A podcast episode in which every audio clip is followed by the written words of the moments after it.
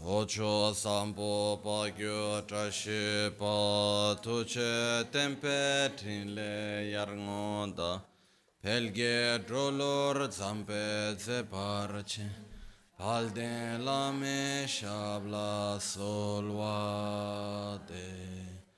Homo a guru vajra soma timo nisha sane karma uta vardanya shri badra वर्षा मन्या सर्वा सिद्धि हूँ हूँ ओम गुरु वज्रधर सुमतिमो निशन कर्म उत वरदान्य श्री वर्षा मन्या सर्वा सिद्धि हूँ हूँ ओम गुरु वज्रधर सुमतिमो निशन कर्म Uta Vardanyesh Manya Sarva Siddhi Hum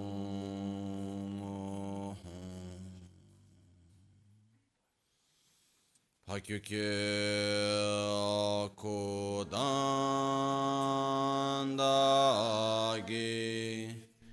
Lo Pakyukye sundanda ki nga pa kyu ke tudanda gi yi teyer me chiktu jingi lo pa kyu ke Dagilu pa köke sunda dagina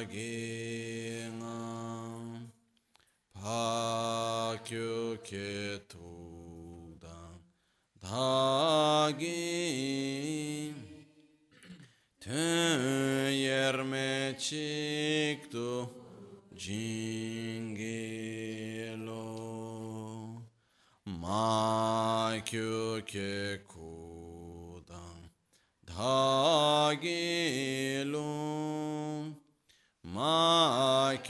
ke sundan dagi nga ma kyu ke tudan dhagi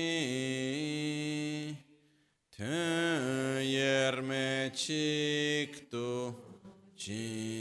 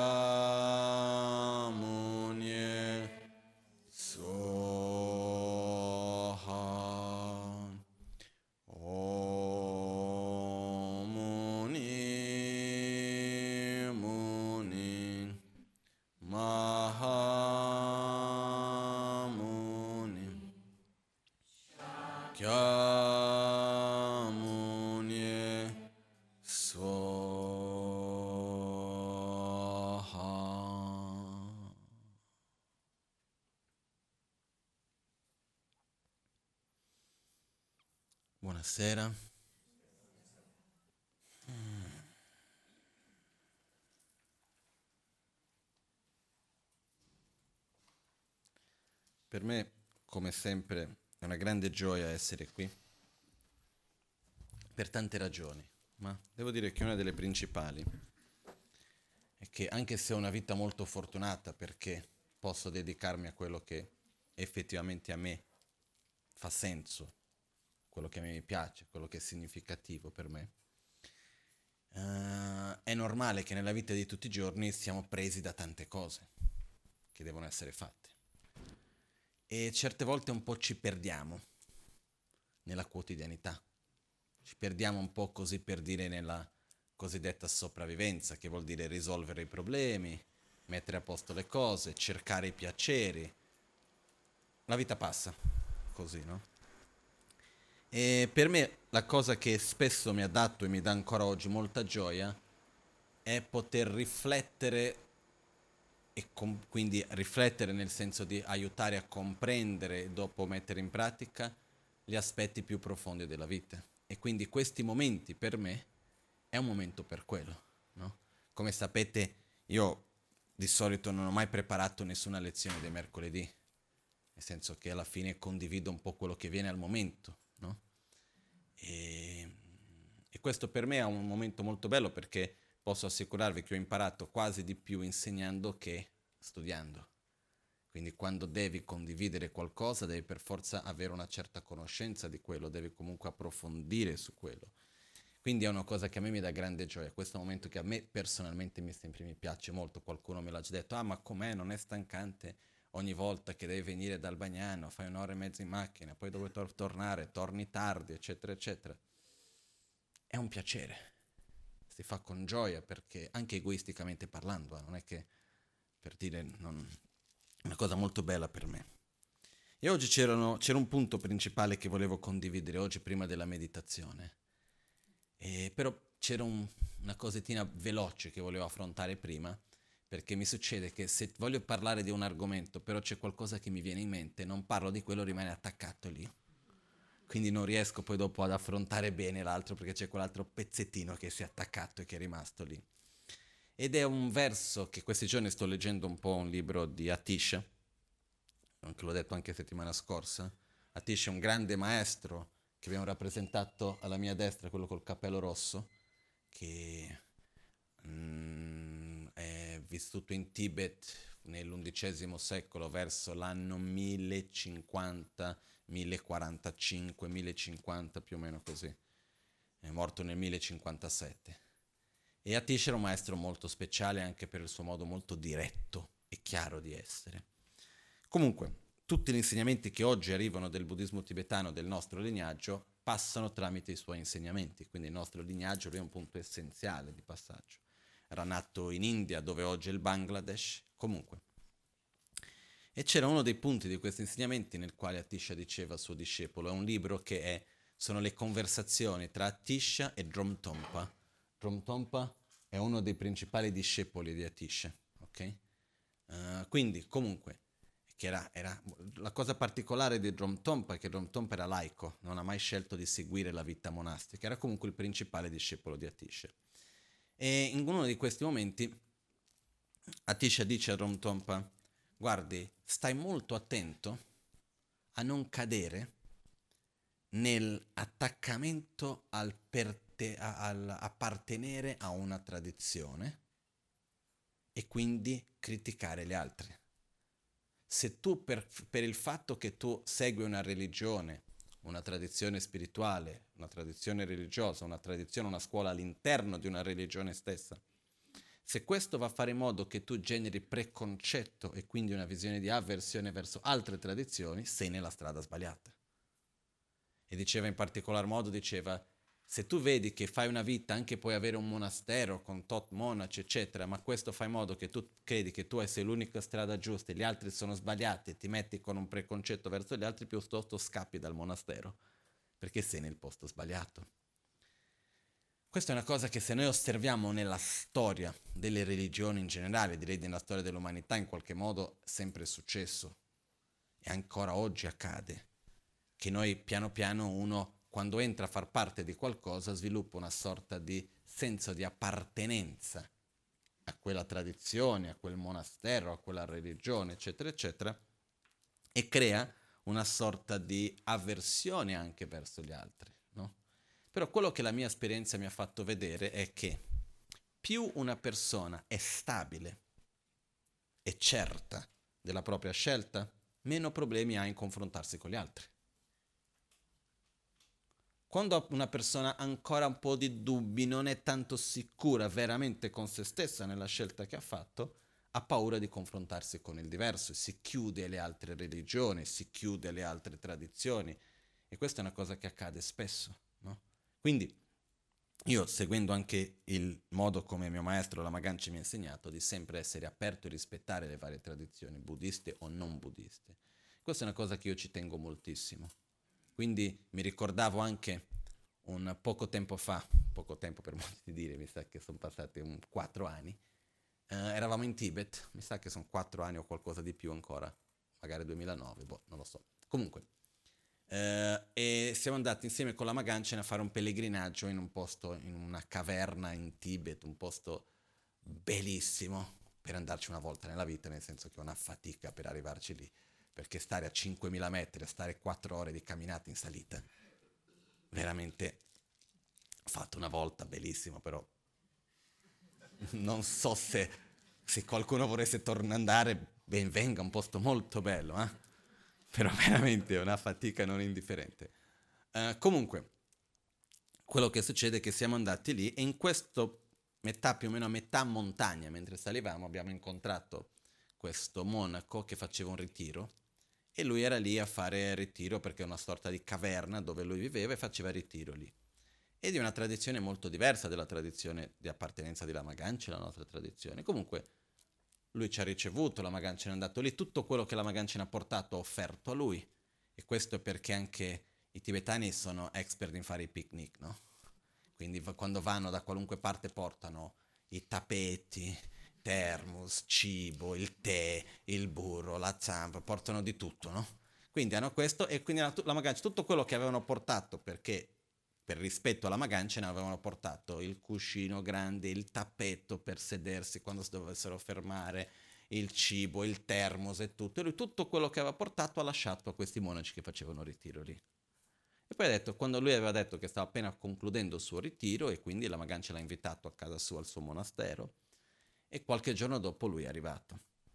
E quando è arrivato, quello che ha detto è stato questo, che lui prima di venire ha chiamato suo maestro, che non era che viveva un po' lontano, l'ha chiamato per chiedere, guarda, ho conosciuto questo lama di un'altra tradizione, loro sono della tradizione Jonampa, noi siamo della tradizione Gelupa, quindi ha chiamato, ha detto, guarda, ci sono ma- questo maestro Gelupa, ha chiamato la Maganchen, è venuto qui, eh, mi ha invitato ad andare a trovarlo, cosa faccio? Poi vado, non vado? Ha chiesto il permesso a suo maestro, no?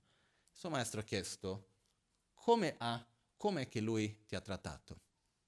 Ha detto guarda molto bene, è arrivato lì ha detto ho avuto rispetto verso la tua tradizione anche se diversa dalla sua. Lui ha detto tantissimo rispetto, non ha fatto nessuna differenza, al contrario, ha veramente dimostrato tanto rispetto, anche perché la Magancia ha una grande conoscenza dei testi della tradizione Jonampa in quanto ha letto tutto l'insieme dei testi di Joe Taranata che è il fondatore di quella tradizione, a cui la Magancia ha sempre avuto un grande rispetto.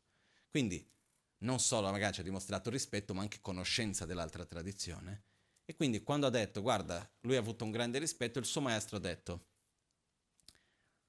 un maestro di una qualunque tradizione sia che sa veramente rispettare le altre tradizioni, vuol dire che è un maestro, che è un grande maestro. Tu vada da lui, qualunque cosa lui ti dica, tu fai. E questa è stata una qualità importante. Dall'altra parte cosa succede? Un maestro, non importa chi sia, quanto grande sia, al momento che si mette a fare, non lo so come si può dire questo in italiano, ehm, a mettere attrazione verso la propria tradizione, avversione verso gli altri, quindi a parlare male di altre tradizioni o fare questa cosa, lui diceva non importa quanto grande sia riconosciuto, quanta conoscenza abbia, quel che sia, non è una persona di cui fidarsi. In questo senso, perché la base del sentiero è l'amore e la compassione, il rispetto verso uno l'altro e fa parte che ci siano tante tradizioni, tanti approcci diversi, tante religioni, perché noi siamo diversi e abbiamo bisogno di approcci diversi. L'importante è ricordarci che il sentiero spirituale è uno. Poi gli approcci per questo sentiero sono tanti. Il sentiero spirituale è il nostro percorso interiore di sviluppo di amore, di pazienza, di equilibrio, di gioia, di pace, di saggezza di eliminare la rabbia, la gelosia, l'invidia, l'arroganza, eccetera, eccetera. Poi i mezzi che andiamo a usare per fare questo sono molteplici, che sia una religione, che sia un'altra, che sia una tradizione, che sia un'altra. Perché quando andiamo a parlare male di altre tradizioni, ci mettiamo contro altre tradizioni, vuol dire che noi ci siamo dimenticati del sentiero spirituale e siamo attaccati solo a una formalità di una religione. Ok? Andiamo a comportarci come i tifosi del calcio che si mettono a menarsi uno con l'altro semplicemente perché sono tifosi di squadre diverse. Io dico questo perché purtroppo avviene ogni tanto, quindi è un punto che io ci tengo molto perché è molto importante avere questo, come Atish diceva, rispetti profondamente tutte le... Nel, ha detto questo nel testo chiamato La ghirlanda di gioia dei Bodhisattva. Diceva, rispetti profondamente tutte le tradizioni e segui con determinazione quella che preferisci. Quindi questo è per me uno dei punti fondamentali. Ok, adesso andiamo al punto d'oggi. In tanti testi viene detto che la vita è come un sogno.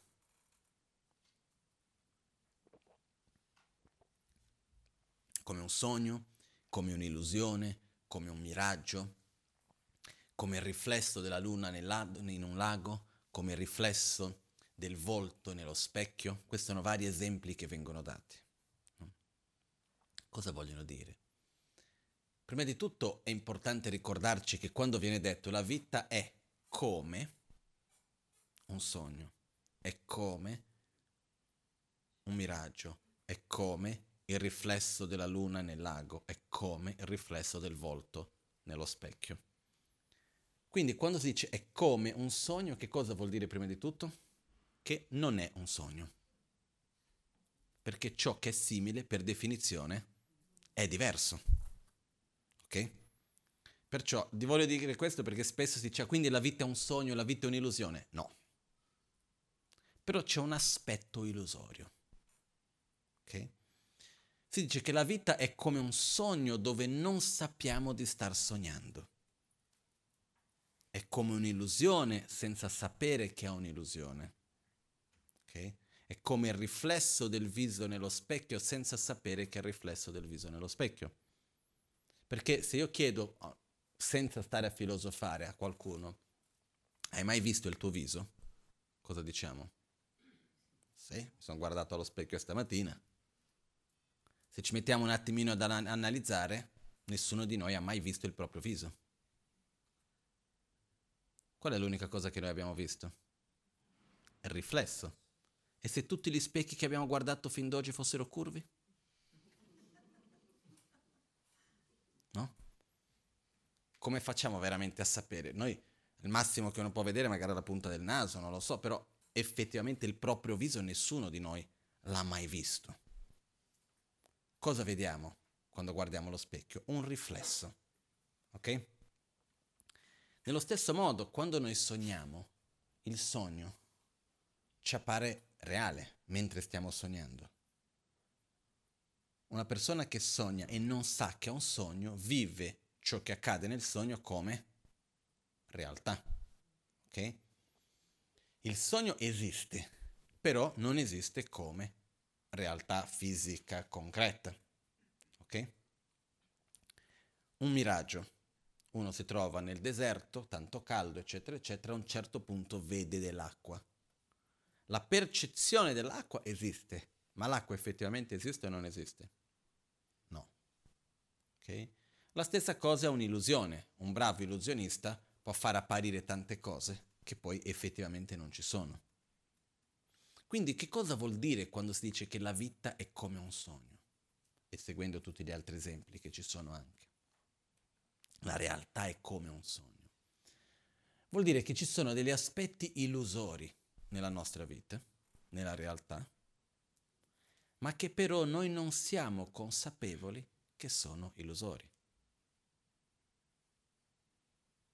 Noi ci crediamo. È come quando guardiamo il riflesso del nostro viso nello specchio e crediamo che quello sia il nostro viso. Ok? Questo è un punto cruciale perché dal momento in cui noi cominciamo a osservare quali sono gli aspetti illusori e riusciamo gradualmente, perché non è un processo immediato, a uscirne, la vita diventa molto più leggera, molto più facile. Okay? All'inizio c'è un momento di paura, perché può sembrare che non ci sia nulla. Però la realtà è che la realtà esiste, però non è esattamente come ci pare. Adesso facciamo un po' di esempi, cerchiamo piano piano di arrivarci. Prima cosa, la realtà intorno a noi. Come ci appare? Come essendo permanente o impermanente? Faccio la domanda più elaborata. Quando noi ci incontriamo oggi, ok? Ci salutiamo, ci vediamo, tutto bene, ci andremo a rivederci domani o da qui a tre giorni, lunedì, ok? Quando andiamo a ritrovare la stessa persona, o meglio, quando andiamo a ritrovarci, chi pensiamo di vedere? La stessa persona. Se facciamo un esempio ancora più, vel- più sottile, se guardiamo un oggetto qualunque, per esempio come questi fiori, li guardiamo bene, li osserviamo, chiudiamo gli occhi. Immaginiamo il fiore Prima di aprire il fiore, quando apriremo il fiore, cosa immaginiamo di vedere? Gli stessi fiori. Apro gli occhi, guardo i fiori. Sono gli stessi o no? Sì. Sono cambiati? No. Ok? Se ci fermiamo ad analizzare, i fiori sono cambiati o non sono cambiati? Sì. Perché se i fiori non fossero cambiati in questi dieci secondi che sono passati, vuol dire che non cambierebbero mai. Non è che il fiore diventa secco così da un attimo. O le pettine si aprono da un istante all'altro. I cambiamenti non è che quando vedo la persona oggi, la rivedo settimana dopo, non è successo nulla. No. Non è che i capelli bianchi nascono da un istante all'altro, la persona si invecchia da un attimo all'altro. Tutto il processo è graduale nella trasformazione. Perciò se noi ci fermiamo ad analizzare, i fiori sono in costante trasformazione o no? Sì. Però noi quando guardiamo e vediamo i fiori, ci appaiono come se fossero in costante trasformazione o ci appaiono come se fossero permanenti? Permanenti, giusto? Quindi che cosa succede con questo? Succede che la realtà intorno a noi, le persone che noi vediamo, i luoghi dove andiamo, le situazioni che noi viviamo. Per esempio, quando si vive una situazione brutta, io questo ho già visto così tante volte, la reazione qual è? Non voglio passare tutta la vita così. Non preoccuparti, non succederà. Poi c'era qualcuno che diceva non lamentarti perché può sempre andare peggio, no? non sai mai cosa può accadere. Però quello che succede è che il fatto è, noi la nostra attitudine, la nostra tendenza qual è? Quando succede qualcosa di brutto, non potrò mica passare tutta la vita così. Quando succede qualcosa di bello, ci aspettiamo che sia per sempre così. E rimaniamo male quando finisce. Ok? Ci riconosciamo un po' in questo, no? Quindi che cosa succede? Succede che quando noi vediamo le persone, i luoghi, le situazioni, tant- più o meno tutto quello che guardiamo intorno a noi appare a noi come se fosse permanente. Permanente non vuol dire che dovrà esistere per sempre, eh? Perché se io guardo i fiori e mi chiedo sarà e dovrà esistere per sempre, la risposta è no. Però essere permanente vuol dire che non è in costante trasformazione, impermanente vuol dire che sia in costante trasformazione, di istante in istante. La definizione di impermanenza è in tibetano Kechik Kechik Jikpa. Kechik vuol dire istante, Kechik Kechik, istante, istante, Gi vuol dire verbo azione, Jikpa trasformare, che si trasforma di istante in istante. Questo vuol dire qualcosa che è impermanente. Ci sono fenomeni impermanenti che esisteranno per sempre per esempio la mente, il continuum mentale. Ci sarà sempre l'anima, per dire il continuum mentale, però in quanto esiste è sempre in trasformazione. Ok? Però quello che succede quindi che cos'è? Quando noi vediamo il mondo intorno a noi, quello che vediamo, sentiamo, tocchiamo, percepiamo e, e così via. Quindi persone, situazioni, luoghi, oggetti appare a noi come se fossero permanenti. E noi caschiamo.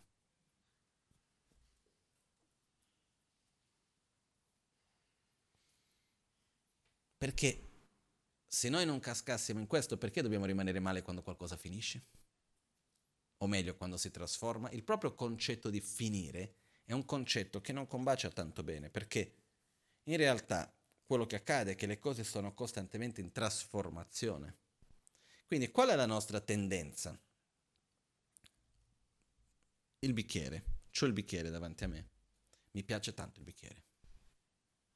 È bello, ha tutte le caratteristiche, poi ho la bottiglia, ognuno sceglie quello che vuole.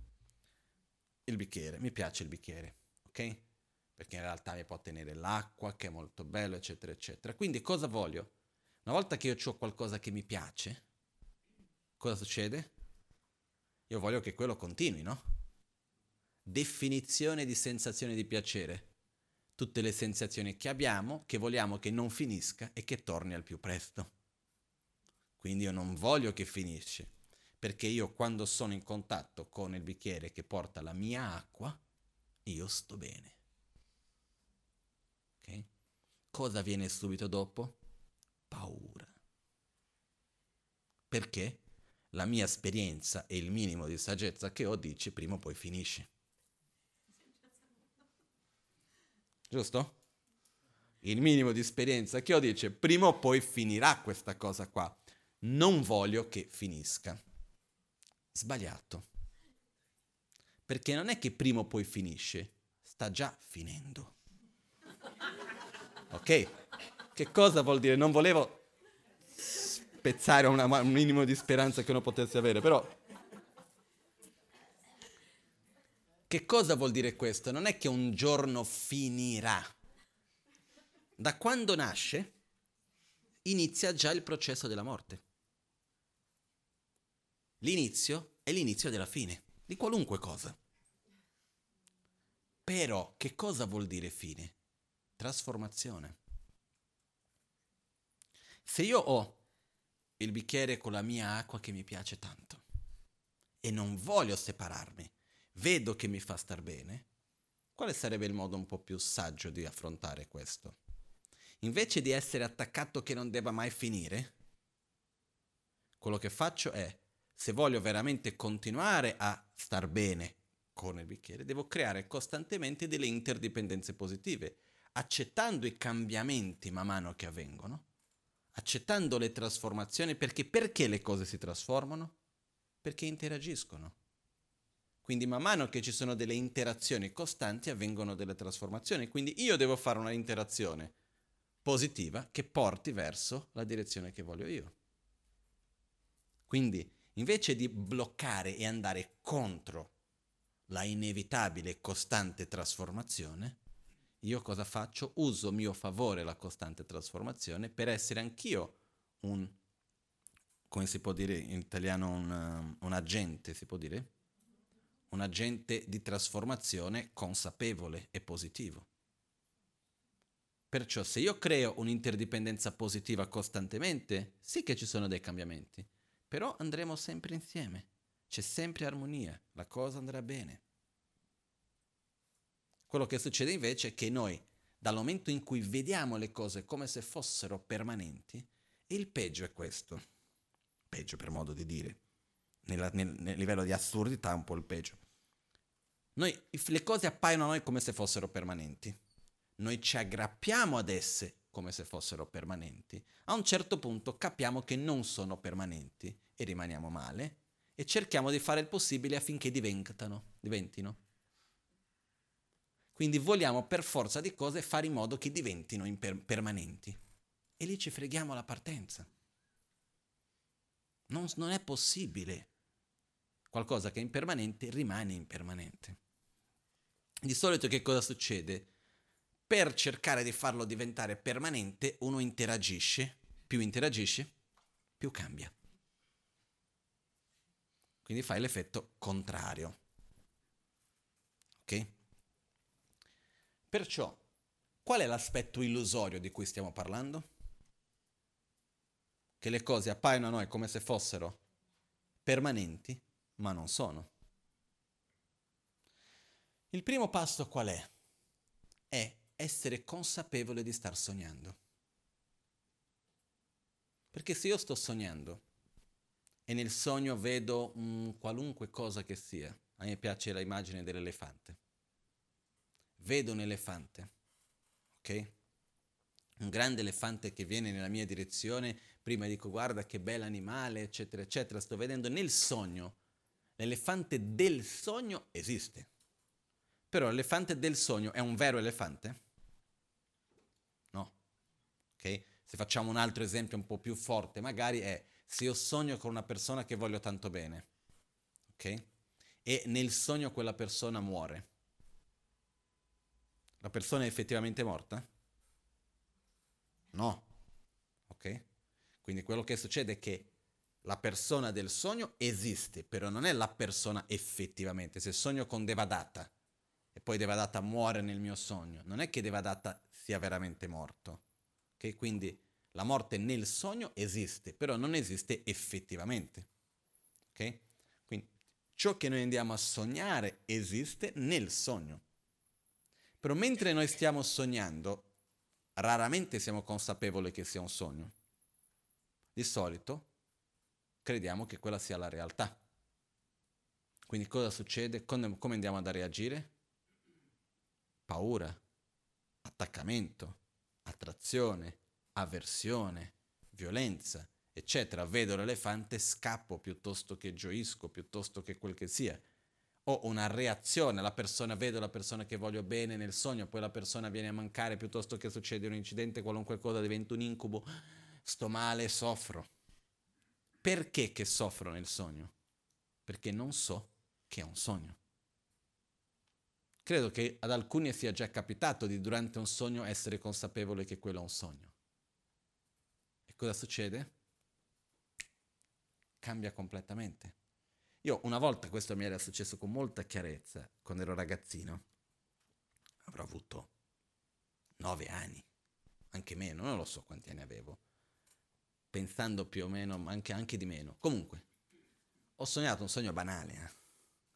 Sognavo che mi alzavo dal letto andavo dove c'era la scala, dove c'era la stanza dove dormivo, subito si usciva, c'era la scala per andare giù e c'era una sorta di un, come si dice, un parapetto, una cosa per proteggere, no? E io saltavo. La prima volta che mentre sognavo questo non sapevo che era un sogno, quindi mentre saltavo cadevo, paura di star cadendo. Quando stavo per toccare a terra, quei tre metri sembravano 50, quando stavo per toccare terra, mi sono svegliato. Mi sono detto, era un sogno. Che bello, rifacciamo. Mi sono rimesso a dormire, però questa volta consapevole che fosse un sogno. E ho rifatto la stessa cosa dicendo, divertendomi di saltare, tanto quando dovevo cadere mi svegliavo, perché sapevo che era un sogno. E ho ripetuto 4-5 volte finché mi sono annoiato e sono rimasto a dormire con altri sogni, non so quel che era. Quindi mi slanciavo, stavo per arrivare a terra, mi svegliavo e poi ripetevo un'altra volta finché mi sono annoiato.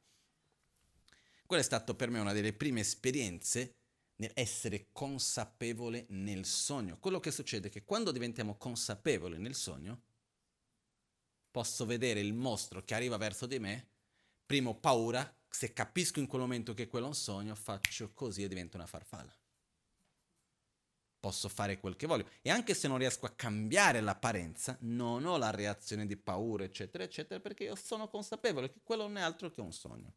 Ok?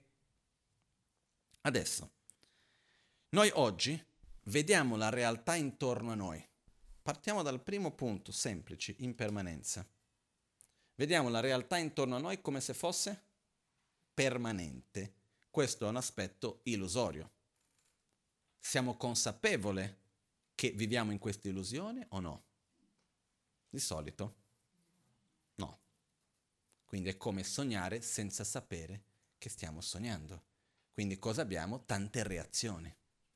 È come se io vedo il riflesso, piuttosto che diciamo, prendiamo un esempio più moderno, una proiezione di una persona fatta con un proiettore, no? Vado lì, mi sembra così tanto la persona e quindi posso sviluppare attaccamento piuttosto che avversione. ma guarda questo cosa sta facendo piuttosto che vado a sviluppare desiderio e attrazione. Se a un certo punto io capisco che quello non è altro che un tanti punti di luce riflessi su uno schermo, quell'attrazione non c'è più, quella versione non c'è più. Ok? Quindi quello che accade che cos'è? Finché noi non sappiamo di essere nell'illusione, abbiamo delle reazioni. Quindi il primo aspetto illusorio qual è? Che viviamo in una realtà impermanente, che però noi stessi vediamo come se fosse permanente. Passo necessario, riflettere sull'impermanenza più volte, che l'impermanenza non è il fatto che quello che c'è prima o poi non ci sarà, non è quello. L'impermanenza è che tutto quello che c'è intorno a noi, e noi stessi inclusi, siamo costantemente in interazione e perciò siamo costantemente in trasformazione. Ok? Perciò nella consapevolezza di questo, quello che facciamo è, non basta, come posso mettere sempre in modo semplice, non basta capire che i fenomeni sono impermanenti. Non è che ci vuole molto per capire quello, giusto? Credo qualunque persona con un minimo di capacità intellettiva, se tu chiedi il fiore permanente o impermanente è costantemente in trasformazione o no, cosa dirà? Sì, si sta trasformando, ok? Non è che ci vuole chissà che cosa. Però il problema qual è? Che non basta capire che i fenomeni sono impermanenti. Dobbiamo applicare questo concetto dell'impermanenza lì dove noi vediamo i fenomeni come se fossero permanenti. Perché l'antidoto va sempre messo lì dove c'è il veleno e non tenuti da parte. È come la medicina. La medicina diventa medicina quando entri in contatto con la malattia. Finché io ho tutta la medicina nello scaffale, non guarisce nulla. Quando è che la medicina guarisce? Quando entri in contatto con la malattia. Una stessa medicina per uno può essere medicina, per un altro può essere veleno.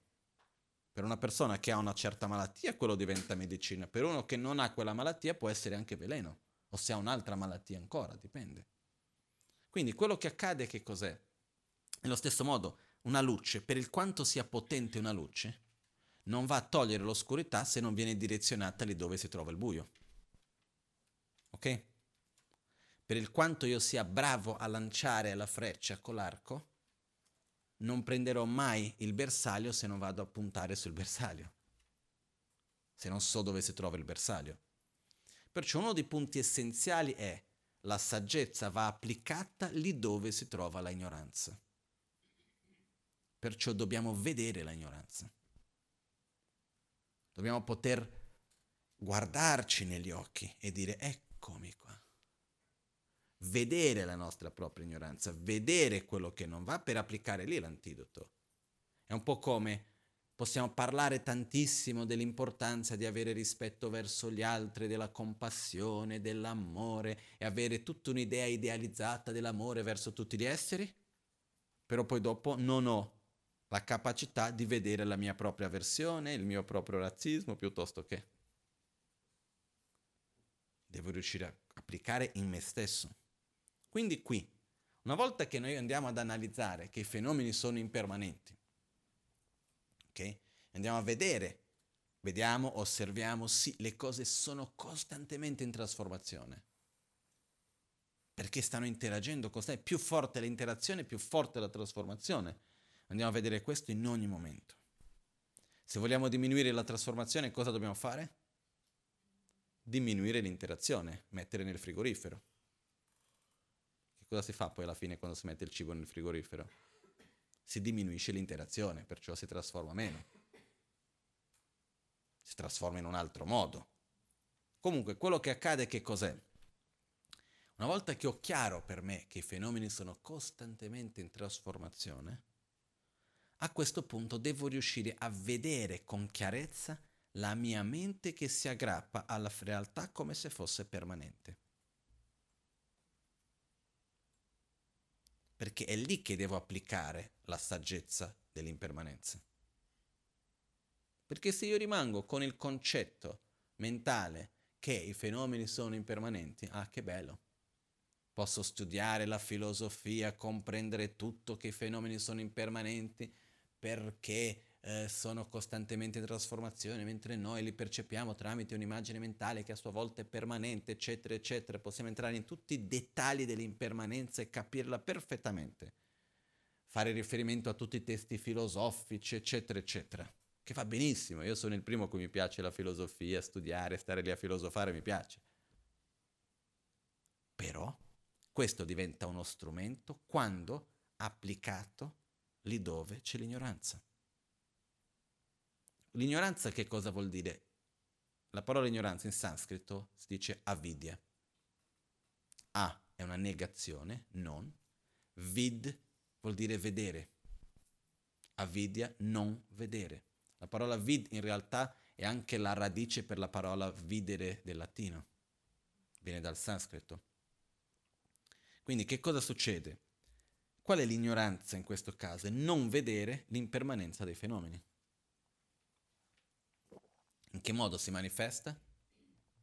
Nell'aggrapparsi alla permanenza di qualcosa che in realtà è impermanente. Quindi appare a noi come se fosse permanente e noi ci caschiamo, noi crediamo. Il primo passo è eliminare l'aggrapparsi alla permanenza, perché non riusciamo da subito a eliminare l'apparenza.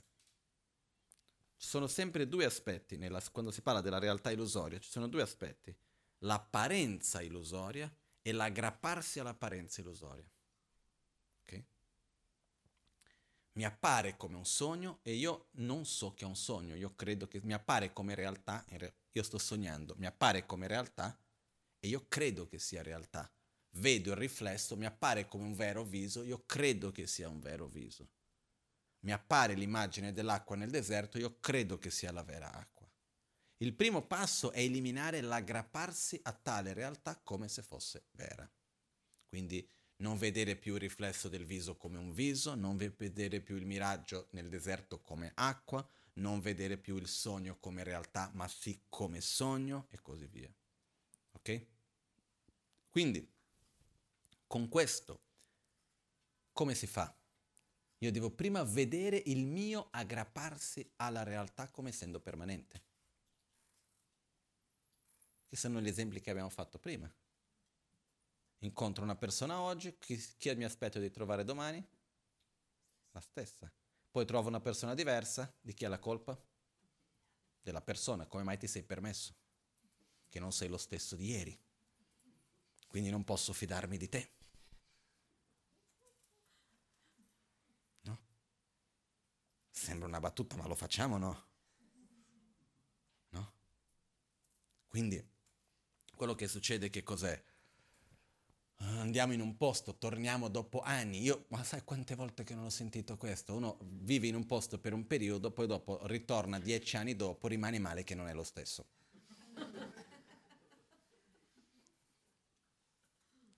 Ma c'è qualche altra possibilità? No. Quindi la stessa cosa con le persone con le situazioni e anche con noi stessi. Okay? Noi viviamo una situazione, ci aspettiamo che quella cosa debba continuare in quel modo, quando non è così. Un esempio anche di, di aggrapparsi alla permanenza, più personale. Viviamo una situazione particolare in un momento della nostra vita. Ok? Di solito questo succede più con le cose più brutte viviamo un momento difficile, succede qualcosa che non va bene, abbiamo un'interazione negativa con una persona, la cosa finisce male. Sofferenza, conflitti, litigi, quel che sia. Ok? In futuro, passano degli anni, ci troviamo in una situazione che sembra simile. Noi non diciamo sembra simile, diciamo è uguale. Ok? Di solito noi diciamo è uguale quindi cosa succede? Diciamo non voglio rivivere quello che ho già vissuto prima. Dettaglio. Io sono lo stesso di anni fa o c'è qualcosa che è cambiato in me? Qualcosa è cambiato. Quindi già non può essere la stessa cosa perché io sono diverso. Il contesto è identico o è un po' diverso? È un po' diverso. La persona è pure cambiata la persona o no? Anche la persona. Può essere simile, sì, ma di sicuro non uguale. E non è detto che sia simile, può essere anche completamente diverso. Okay? Quante volte che noi andiamo a soffrire con paura che qualcosa avvenga, poi quella cosa non succede? Perché? Perché noi vediamo le cose come se fossero permanenti. Poi c'è ancora di più. Io ti conosco, ti voglio bene, ho investito delle energie in te, di tempo, di quel che sia, di materialmente, eccetera, eccetera, che può essere il caso di un genitore con un figlio o un amico, in tanti casi diversi, ok? E succede che quando noi ci relazioniamo con le persone, di solito ci relazioniamo nel senso di interagire e basta, o anche andiamo a proiettare delle aspettative nell'altro? Ogni tanto qualche aspettativa può esserci, no? Nel senso, io faccio questo per te perché voglio quel risultato lì. Io ti tratto in questo modo, vorrei che tu facesse così. Ok? Abbiamo un'aspettativa di come vogliamo che la persona reagisca dinanzi alle cose che stiamo facendo. Abbiamo un'aspettativa di come vogliamo che la persona sia. Ok? Io vengo lì, ok, interagiamo, bene, tutto, passano delle settimane, dei mesi, degli anni, il tempo che sia, tu non sei la persona che secondo me dovresti essere. Perché? Perché io sono ancora attaccato a quell'immagine che ho avuto all'inizio, nel quale secondo me tu dovevi rimanere in quel modo o dovevi diventare quella cosa che volevo io. Non sei diventato quello che secondo me avresti dovuto diventare, non sei più come secondo me dovresti essere stato, rimango male. Peggio, ti incolpo o, o vado a incolpare me stesso, anche quello peggio uguale. Vado a dire guarda me, non sono stato un bravo padre, non sono stato un bravo amico, non sono stato di qua, di là. Andiamo a incolparci come se noi avessimo tutto il potere nelle nostre mani, eh? Come se se io avessi fatto diverso sarebbe stato tutto diverso. Qualcosa di sicuro sarebbe stato diverso, ma chissà cosa. Quante volte è successo nella nostra vita di fare una cosa pensando che è una cosa positiva e poi quando siamo andati a vedere è andato negativo? Quante volte è successo che una cosa brutta poi dopo ha portato dei bei risultati? Spesso. Quindi nessuno di noi può veramente dire, no? È quell'esempio che ho fatto tante volte del se. Io ho tolto dal mio vocabolo la parola se. Non uso più la parola SE dal punto di vista eh, come si dice, condizionale. Ho smesso questo con più chiarezza. Un giorno è venuto proprio chiarezza, quando ero con mia sorella a San Paolo, andato a fare un, un vaccino, vaccino di febbre gialla, che co- come brasiliani dobbiamo farla per andare in certi paesi come in Thailandia e così via. Sono andato a fare il vaccino di febbre gialla e partendo da casa di mia madre con mia sorella lei mi chiede andiamo in macchina o in metropolitana? Ho detto dai andiamo in macchina traffico, posto per parcheggiare, un'ora, San Paolo è una città enorme, no? Milano è un paesino paragonato. Quindi arriviamo lì tutto il tempo alla... che vado lì, fa il vaccino, tutto, stiamo tornando ancora a quel traffico allucinante. Senza traffico si arriva in 5-10 minuti massimi, 5 minuti. Col traffico diventano 45, ancora di più. Quindi quella cosa lunghissima, mia sorella comincia a lamentarsi, no? Vedi, se fossimo andati in metropolitana, saremmo già a casa da tempo. Potremmo stare adesso a guardare un film, fare questo, quell'altro. Ho detto, è vero. E se fossimo andati in metropolitana e tu fossi caduta e saremo adesso in ospedale? E se fossimo andati in metropolitana e qualcuno mi avesse rubato la borsa e ci troveremo adesso in questura? Dopo la parola se può venire qualunque cosa. Qualunque cosa. Non sappiamo veramente mai cosa può esserci dopo il se.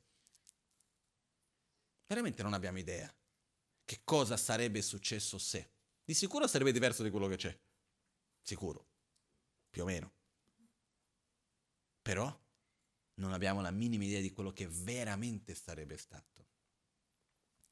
Cosa succede? Perché adesso un attimino solo, mi fermo un secondino solo, ritorno all'impermanenza. Perciò il primo aspetto illusorio qual è? Che noi vediamo la realtà intorno a noi come se fosse permanente quando in realtà è impermanente. Riusciamo a bloccare questa apparenza come se fosse permanente o no?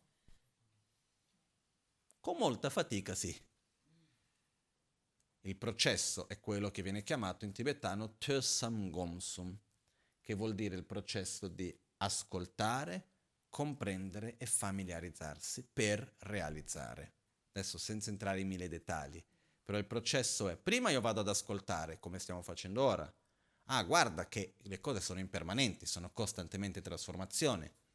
Una volta che abbiamo letto, parlato, ascoltato di questo, passiamo al secondo. Quando, quando è che passiamo, siamo pronti per passare alla comprensione, al processo di comprensione? Quando siamo certi che sì, le cose sono impermanenti. Non ho ancora capito perfettamente il perché, però sono impermanenti. Secondo passo, comprensione. Andiamo a riflettere, a discutere, a dibattere, fino, finché arriviamo alla conclusione che sì, i fenomeni intorno a me sono impermanenti, non ho nessun dubbio rimasto su questo. Quando abbiamo la certezza di questo, a quel punto abbiamo concluso il processo della comprensione. Ci sono t- tutti i termini tecnici per spiegare questo. Si dice che si conclude la saggezza dell'ascolto quando si sviluppa una presupposizione corretta. Si sviluppa la saggezza della, com- della comprensione quando si sviluppa una cognizione valida inferenziale. Comunque, Adesso non entriamo in quei termini. Uh, in poche parole, è quando abbiamo certezza, senza avere più dubbi intellettual- intellettualmente, dal punto di vista concettuale, che tutto è impermanente, tutti i fenomeni intorno a me sono impermanenti, bene. Però uno pensa, di solito abbiamo uno dei grossi problemi che noi pensiamo che una volta che abbiamo capito sia abbastanza. E ci arrabbiamo con noi stessi perché abbiamo capito ma non abbiamo messo in pratica. Quante volte che vediamo persone che uno non si mette male e si arrabbia con se stesso perché sa che non deve arrabbiarsi, però si arrabbia. Quindi io finisco che mi arrabbio con me stesso perché mi sono arrabbiato sapendo che non mi dovrei arrabbiare. Siamo strani, eh? Poi, quante volte che no? Uno alla fine rimane male perché fa qualcosa sapendo che non la doveva fare. In italiano c'è il detto, tra il dire e il fare c'è di mezzo il mare. Se lo adattiamo un po' al concetto buddista è tra il capire e il realizzare c'è di mezzo il mare. Ho capito? Se adattiamo ancora meglio il verso. Tra il capire e il realizzare c'è di mezzo il familiarizzare. Ok? Quello che succede che cos'è? Prima di tutto dobbiamo, una volta che ho capito, devo fare il lavaggio del cervello devo ripetermi quella cosa così tante volte, in così tanti modi, finché quello diventa naturale ed è spontaneo. Quindi come dobbiamo farlo? Dobbiamo osservare ogni giorno, minimo una volta, fermarci per osservare l'impermanenza. Ricordarci di quello ogni volta, fermarsi per osservare di che modo che i fenomeni appaiono per me. I fenomeni è facile di dire i fenomeni, no, la persona, la situazione, l'oggetto, il corpo, in che modo che quello appare a me come se fosse permanente? Poi riflettere, non è così. Finché io riesca a avere la, lo stato di coscienza nel quale io percepisco che è impermanente. Non basta né una, né due, né cento volte, ci sono vogliono migliaia di volte. No? Se facciamo due volte al giorno, in un anno, qualche po- pochettino di volte l'abbiamo fatte, no? Piano piano. Facendo questo si va a familiarizzare. La parola familiarizzare è la stessa parola che vuol dire meditare. Quindi a ripetere, questa è una capacità della nostra mente. Finché arriva un giorno, quando magari meno ci aspettiamo, guardiamo qualcosa e subito quella cosa appare a noi come se fosse impermanente. È come un qualcosa che va al di là delle parole. Prima, adesso, quando parliamo, percepiamo l'impermanenza in un modo concettuale ma unicamente lì.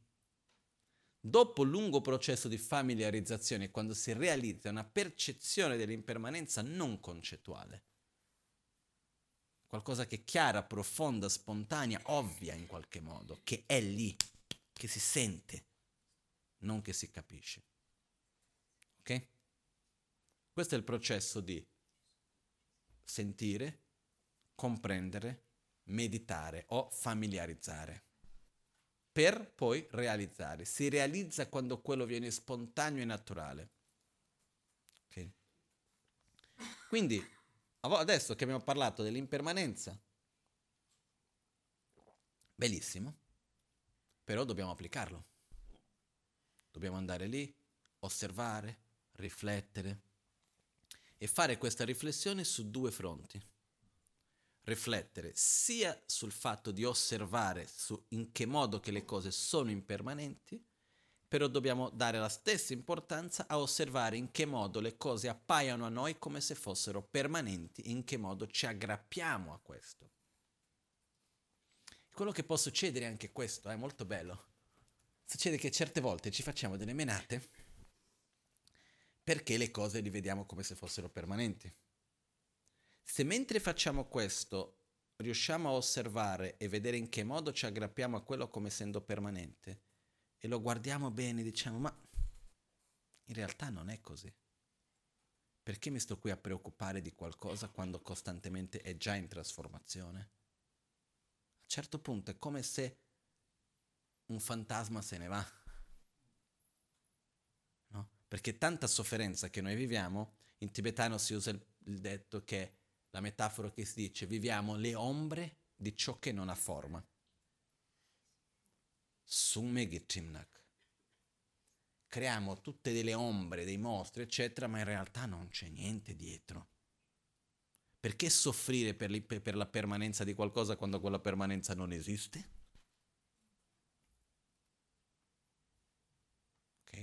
Quindi il, il, realizzare l'impermanenza, che cosa vuol dire questo? È essere coerente per la realtà così com'è, punto. Non è che siamo qua a dire chissà che cosa. È impermanente? È. Basta. Non stiamo qua a lottare che sia diverso. Ok, qua c'è una domanda che qualcuno potrebbe fare, che è, ma perché ci dobbiamo aggrappare alle cose impermanenti come se fossero permanenti? Perché? Per la seguente ragione. Come funziona la nostra mente nella percezione della realtà intorno a noi? Prima di tutto c'è una cosa chiamata contatto. Il contatto è l'unione di tre parti potere oggetto sensoriale, potere sensoriale e coscienza sensoriale. Esempio, oggetto sensoriale, sensoriale la forma dei fiori. Potere sensoriale, sensoriale gli occhi. Fisico. Coscienza sensoriale la coscienza visiva. I tre si uniscono, percepisco il fiore. Ascolto qualcuno che parla. Oggetto sensoriale, il suono. Potere sensoriale, l'udito. Coscienza sensoriale, la coscienza auditiva. Ok? Noi abbiamo sei coscienze. Dei cinque sensi più la coscienza mentale. Ok? Che cosa succede però? Una volta che entriamo in contatto con un oggetto, effettivamente, per esempio, io mi ricordo sempre questa scena, che quel dipinto che vediamo lì dietro del Buddha in piedi, prima si trovava qua dietro, ok? Cioè l'originale di quel dipinto che è stato riprodotto lì si trovava qua dietro. E una volta ero qui al Kumpen che ricevevo dei bambini della scuola e c'era una bambina, era seduta proprio qui in mezzo e aveva intorno ai 6-7 anni. Mi guardò e disse, c'è una domanda, ho detto sì, eh, chi è quella donna dietro di te? No, mi ha chiesto chi è quella donna col casco blu. Io ho guardato, ho detto, prima di tutto il modo come Buddha è vestito nella cultura nella quale noi viviamo è un vestito più da uomo o da donna? Da donna. I capelli di Buddha, non chiedetemi il perché sono così, non ho mai capito, possono sembrare un casco blu o no? Sì. Quindi la bambina aveva ragione. Ok? In realtà, quando noi vediamo un'immagine, che cosa appare ai nostri occhi? Una for- un'immagine, quindi il Buddha, o quello che appare ai nostri occhi sono forme e colori? Quando parliamo del contatto, oggetto, qual è l'oggetto? Il, l'immagine del Buddha o i colori e le forme? Colori e forme. Quando noi ascoltiamo qualcuno che parla, che cosa arriva al nostro udito? Parole o suoni? Suoni. Ok? Cosa succede poi dopo a queste parole, a questi suoni? Cosa succede a queste forme? Quando finisce il contatto tra oggetto sensoriale, quindi forma, suono, potere sensoriale, la parte fisica, gli occhi, l'udito, e la coscienza sensoriale, che mette i due insieme, a quel momento andiamo a dargli un nome. Riceviamo un'informazione, vediamo qualcosa, abbiamo un nostro database interno di tutte le esperienze che abbiamo fatto fin d'oggi, di tutte le cose che abbiamo ascoltato, quello che abbiamo vissuto, eccetera, eccetera, e andiamo a cercare di dire che cosa è di tutto quello che ho visto fin d'oggi che più si assomiglia a quello che ho davanti? Una donna col casco blu. Bene. Ok? Quindi che cosa succede con questo? È ogni volta che noi vediamo qualcosa, è come per esempio quando sentiamo qualcuno che parla una lingua che noi non capiamo. No? Se io adesso qua comincio a parlare tibetano o olandese per dire, che non parlo olandese, una delle lingue più difficili che ho mai ascoltato. Però se dico qualunque cosa, la parola per esempio che mi piace tanto in tibetano come suono è shiluma. C'è un bel suono, no? per me Shiluma. Però se dico Shiluma che cosa viene in mente? Per chi non sa che cos'è, niente. Che cos'è Shiluma vuol dire scarafaggio. Adesso se io ripeto Shiluma, che cosa viene in mente? Se dico che bella Shiluma, già. Ok? Quindi che cosa succede qua? Succede che quando noi ascoltiamo qualcosa, quello che arriva al nostro dito non sono altro che suoni. Per questo che la comunicazione verbale non funziona. Perché quando due persone si parlano, effettivamente che cosa avviene? Io ho dei pensieri, dei concetti, dei sentimenti, che vado a tradurre questi concetti, questi sentimenti in suoni. Prima di tutto devo tradurre anche i sentimenti in concetti per metterli in parole, già lì si perde un t- tanto. Ok? Poi devo tradurre i concetti in parole, in suono. Tu ascolti quelle parole, devi ritradurle in concetti. Non è mai uguale. Io non ho mai visto una volta. Eh? Può essere simile. Quindi io dico una cosa, tu capisci un'altra. Questo è normale. Quando qualcuno mi dice, ah ma nessuno mai mi capisce, non preoccuparti che nessuno mai ti capirà. Nel senso che nessuno mai avrà la stessa percezione di quello che stai dicendo come ce l'hai tu. Mai. Ok? Perciò noi piano piano impariamo con le persone che abbiamo più vicine e così via a comunicare nel miglior modo. Per questo che apro e chiudo una parentesi qui, è molto importante quando parliamo con l'altro ricordarci che le cose importanti non è quello che io dico, ma è quello che l'altro ascolta. Quindi io devo prendere in considerazione l'altro che ascolta, non chi parla. Quando due, quando due persone parlano è più importante chi ascolta che chi parla. Perché se io sto dicendo qualcosa, così pensavo io fossi, però e vedo che certe volte non è proprio così. Se io dico qualcosa è perché vorrei che tu capissi qualcosa, no? Certe volte no, la gente dice perché c'ha voglia di dire, non perché vuole che l'altro capisca qualcosa. Questa è tutta un'altra categoria. Di solito quando noi diciamo qualcosa, perché diciamo qualcosa? Perché vogliamo che l'altro capisca. Perciò chi è più importante in questo caso? Chi ascolta. Quindi io devo mettermi nel livello dell'altro. devo cercare di capire l'altro, devo cercare di trovare il modo, le parole, i mezzi per fare all'altro capire quello che io voglio veramente dire. Chiudiamo parentesi su questo.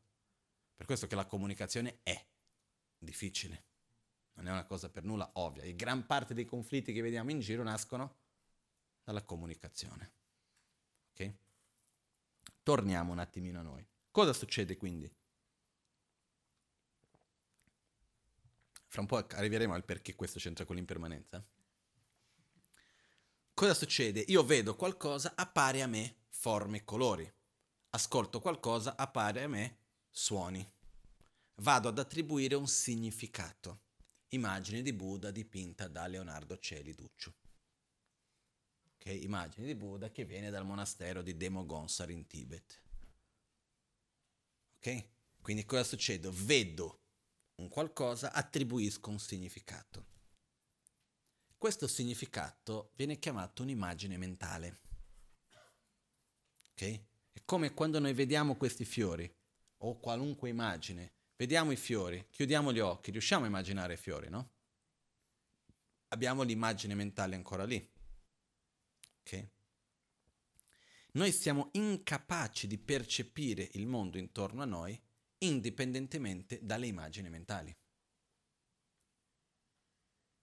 Sempre che qualunque cosa entri in contatto con i nostri cinque sensi, più il senso della mente, sei sensi, cosa facciamo? Andiamo ad attribuire un significato, andiamo a dare un nome. Il nome che cos'è? È un insieme di caratteristiche e funzioni che si vanno ad attribuire a quell'insieme di parti. Ok? Quindi vedo una cosa, dico questo è l'immagine del Buddha. Ci siamo? Cosa succede qui però? Mentre l'oggetto è costantemente in trasformazione, l'immagine mentale tramite la quale noi percepiamo l'oggetto non è costantemente trasformazione, è permanente. L'esempio classico che ho sempre fatto, alla fine faccio sempre lo stesso perché non ho mai trovato uno migliore. Ok? Se noi guardiamo questo oggetto qua, un fazzoletto, giusto? Guardiamo bene, riusciamo a immaginarlo? Chiudiamo gli occhi, diciamo bene, il fazzoletto è lo stesso, tutto bene, eccetera, eccetera, possiamo vedere. Più vado a osservarlo, più l'immagine mentale diventa complessa, diventa completa.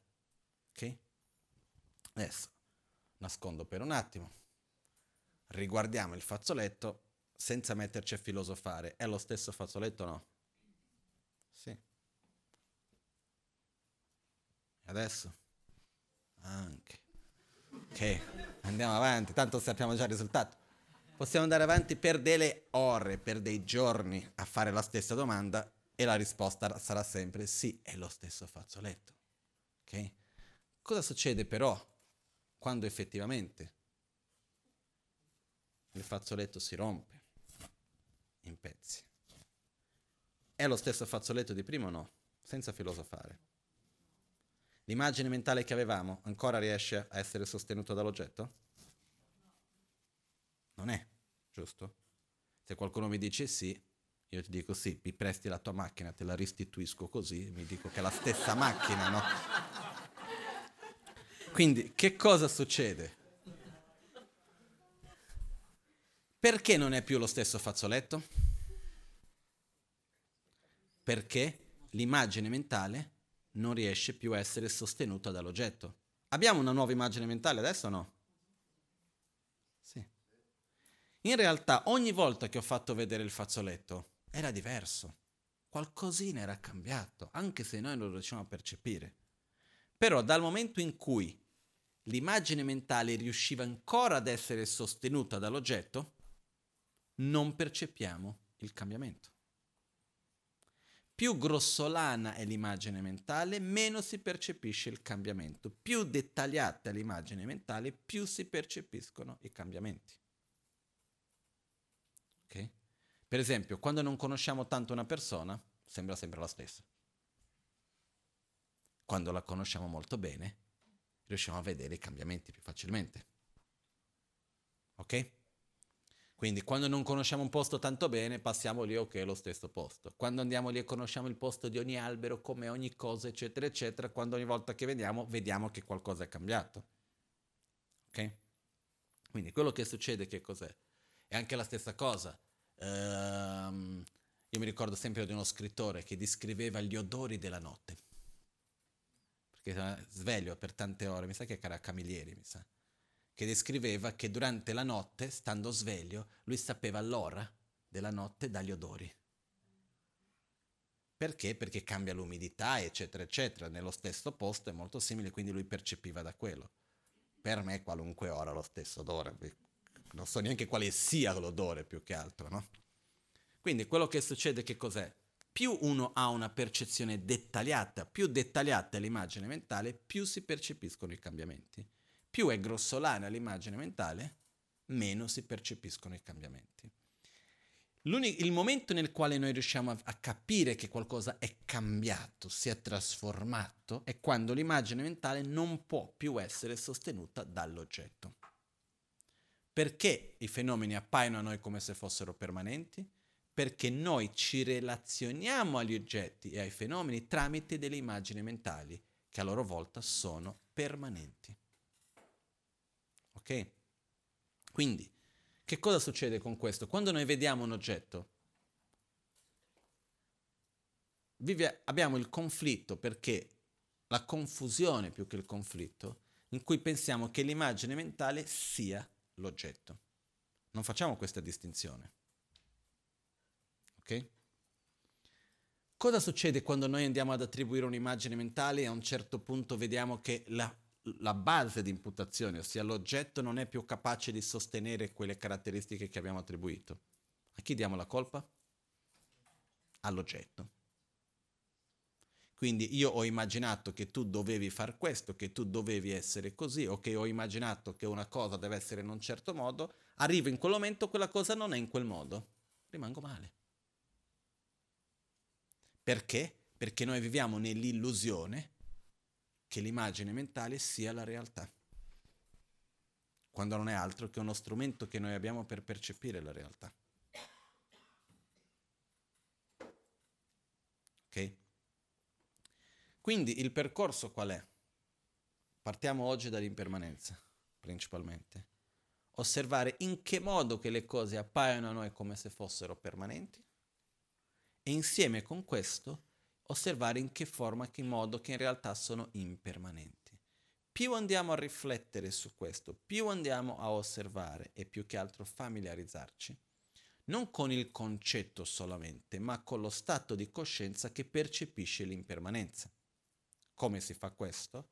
Osservando la mente che si aggrappa alla permanenza e, come si può dire in italiano, scostruendo questa mente, decostruendo questa mente. Dobbiamo andare, invece, di, perché distruggere passa l'idea che prendi un bastone. Dobbiamo, dis, dobbiamo di scomporre la mente, dobbiamo togliere i pezzettini piano piano. Ok?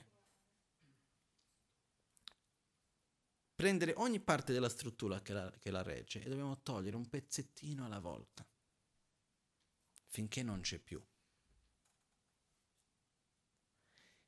Poi siamo riusciti, che bello passa due giorni, una un'ora. Vediamo qualcosa come ci appare, come se fosse permanente. Cosa facciamo? Caschiamo. Dobbiamo più volte fare questo, più volte, più volte, più volte, più volte, più volte, più volte. Piano piano quello diventa solido, stabile. E uno dei punti chiavi per noi è quanto soffriamo perché ci aggrappiamo ai fenomeni come se fossero permanenti. Tanto.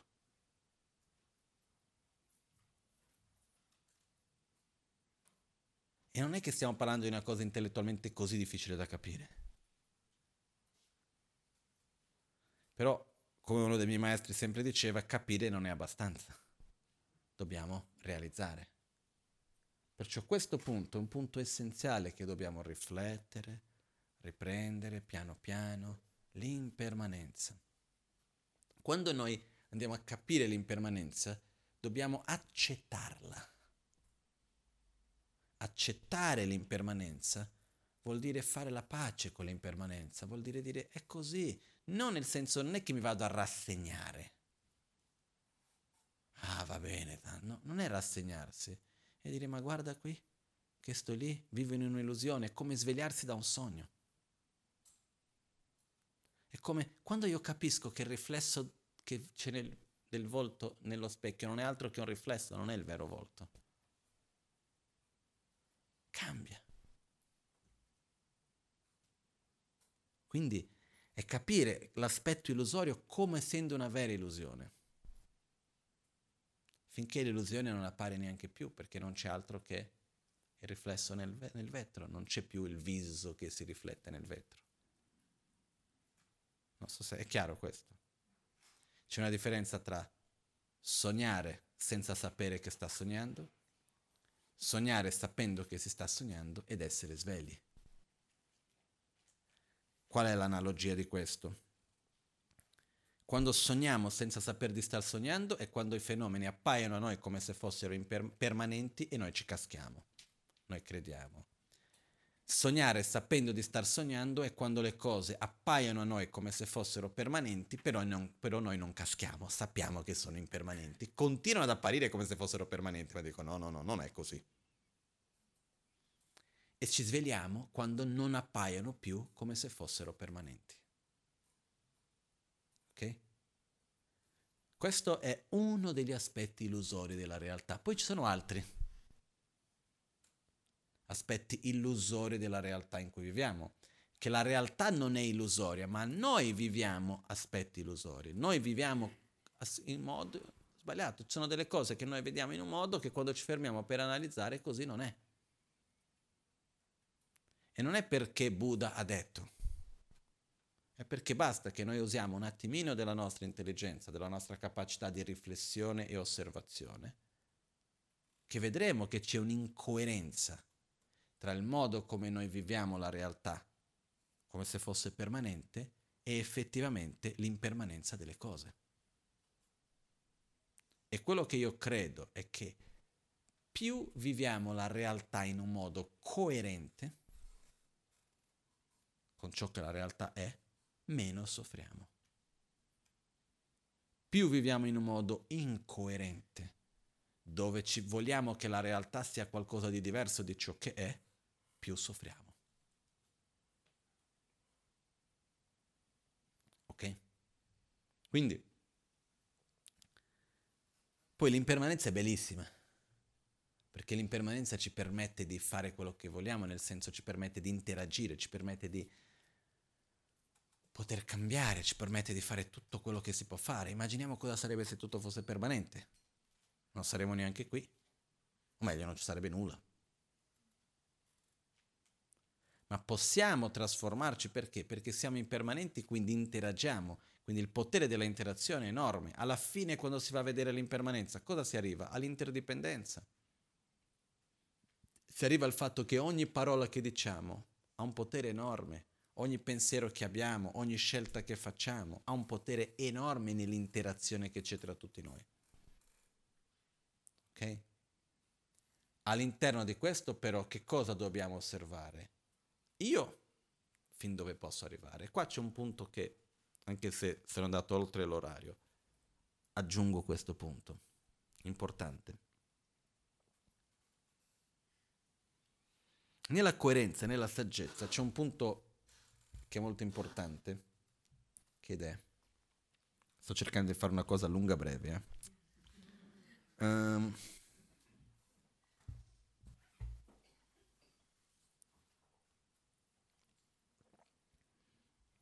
quando vediamo la realtà in cui viviamo, ci sono delle cose che non ci piacciono? Tante. Veramente tante. C'è tanta violenza, c'è tanta ignoranza, sono tante cose non belle, ok? Io almeno li vedo. Sia a livello più ampio, molte di più, ma anche a livello quotidiano. Spesso succedono cose che a noi non ci piacciono. o che vorremmo che fosse diverso. Ok? Se chiedete a me vi faccio una lunga lista. Cosa succede quando noi vediamo le, la realtà, l'aspetto brutto, diciamo così? Quando vediamo l'aspetto bello, perché c'è anche quello, c'è tanta bellezza e tante cose meravigliose, sia a livello più ampio che a un livello più vicino della vita quotidiana. Okay? Dipende anche vedere il bicchiere mezzo pieno, mezzo vuoto, dipende quale, quale parte andiamo a guardare, ok? Ci sia uno che l'altro. Però il punto qual è? Quando vediamo la parte così per dire brutta, quando vediamo la parte difficile, negativa, di sofferenza, di violenza, eccetera, eccetera, una delle reazioni naturali che noi abbiamo è quella di dire ma non dovrebbe essere così.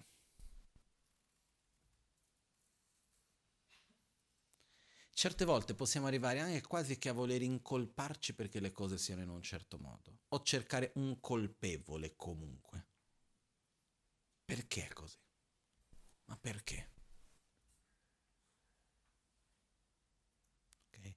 Quando vediamo le guerre, quando vediamo dei conflitti che esistono, delle violenze che ci sono, su tanti livelli, a partire dai nostri livelli personali, ad arrivare a livelli mondiali. Ok? Cosa succede però? Dinanzi a qualunque situazione, a partire dal livello personale fino a livello mondiale, che cosa posso fare? Effettivamente, se ci fermiamo senza essere presi dalle emozioni, riflettendo in un modo chiaro, seguendo un, un ragionamento lineare, chiaro, quindi seguendo la ragione, andiamo ad analizzare effettivamente che cosa possiamo fare affinché quello che a me non mi piace sia diverso. L'unica cosa che io ho trovato fin d'oggi, l'unica cosa, è interagire con la mia saggezza e la mia ignoranza. L'unica cosa che posso fare è quello, scegliere di interagire in un modo che vada a creare un'interazione, quindi un'interdipendenza positiva affinché qualcosa cambi nel modo come vorrei io. Non posso fare più di quello. Non ho la magia per far cambiare il mondo. Non ho la magia per far cambiare le persone. Non ho la magia per far cambiare le situazioni. Quello che ho sono due poteri. Uno, il modo in cui vado a interagire con il mondo, le persone, è uno, e due, il modo in cui io interiormente vado a percepire qual è la, l'immagine mentale che vado ad attribuire, qual è il valore che vado ad attribuire, in che modo vado a relazionarmi con questa realtà. No? Io per esempio oggi una cosa che mi è passata in mente un certo momento è che un tempo, un po' di tempo fa, ho scelto una cosa che dico che non ho pazienza per soffrire. C'è un problema.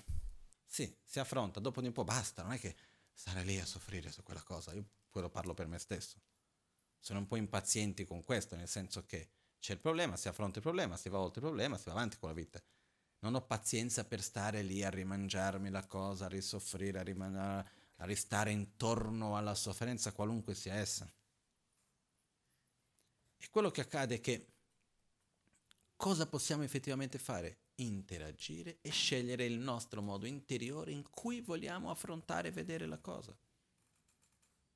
Lo stesso oggetto può essere un oggetto di rabbia, di tristezza o un oggetto di compassione e di un grande incentivo. Nei testi di Atisha, questo libro che leggeva, a un certo punto Drum Tompa chiede ad Atisha, Maestro, quali sono le più grandi forze di incentivo per la pratica spirituale? E lui diceva, la malattia, i nemici, le difficoltà, le interferenze. Perché quando va tutto bene, chi c'è voglia di sedersi a meditare? Quando va tutto bene, chi c'è voglia di mettersi a osservare la sua mente, vedere le cose, eccetera, eccetera. C'è chi ha questa voglia, eh? Però generalizzando, quando è che ci viene voglia di fare qualcosa per cambiare? Quando siamo in difficoltà. Quindi, per esempio, secondo Atisha, i nostri nemici in realtà sono i nostri migliori amici. Perché? Perché le situazioni difficili, i nemici sono quelli che ci fanno vedere con chiarezza i nostri veleni mentali. Perché?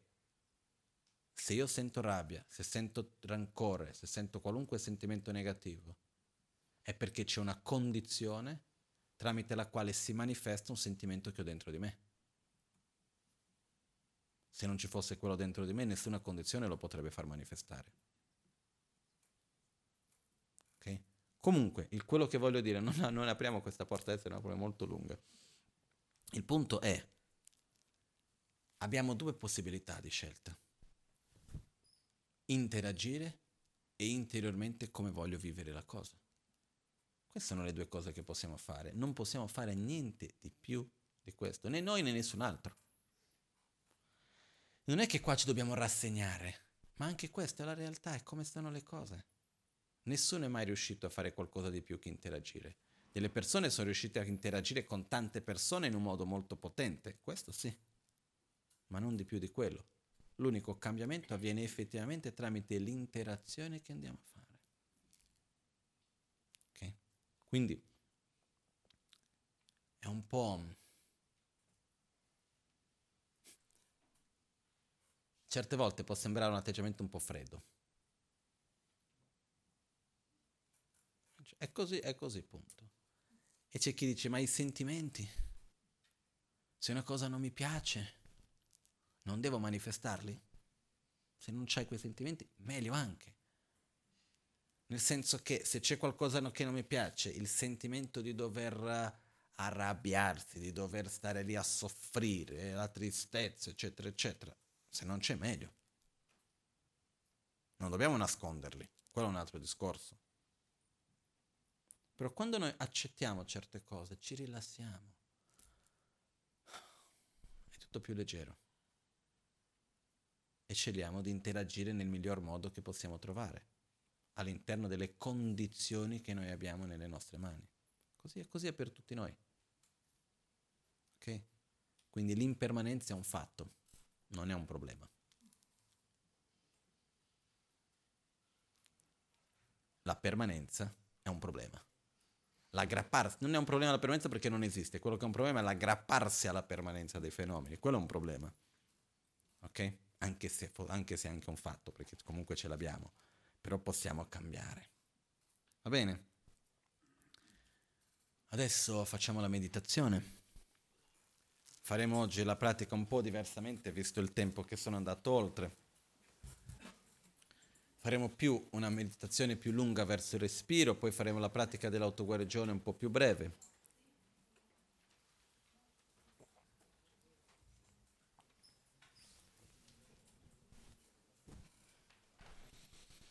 La meditazione in realtà è uno strumento molto importante per noi perché?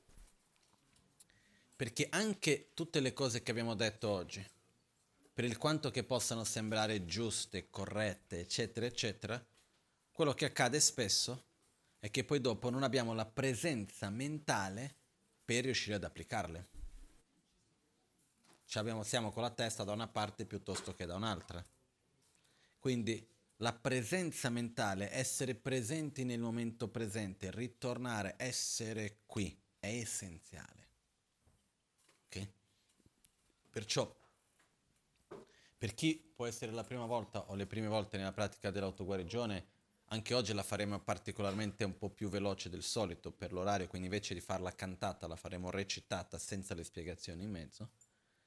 E, ehm, però perché voglio anche lasciare un po' di tempo per un po' di meditazione sul respiro prima. Ok? Quindi invece di stare a spiegare, facciamola direttamente, mi spiego mentre la facciamo. All'alba o al tramonto, di notte o durante il giorno, possano i tre gioielli concederci le loro benedizioni, possano aiutarci ad ottenere tutte le realizzazioni e cospargere il con molti segni di buon auspicio.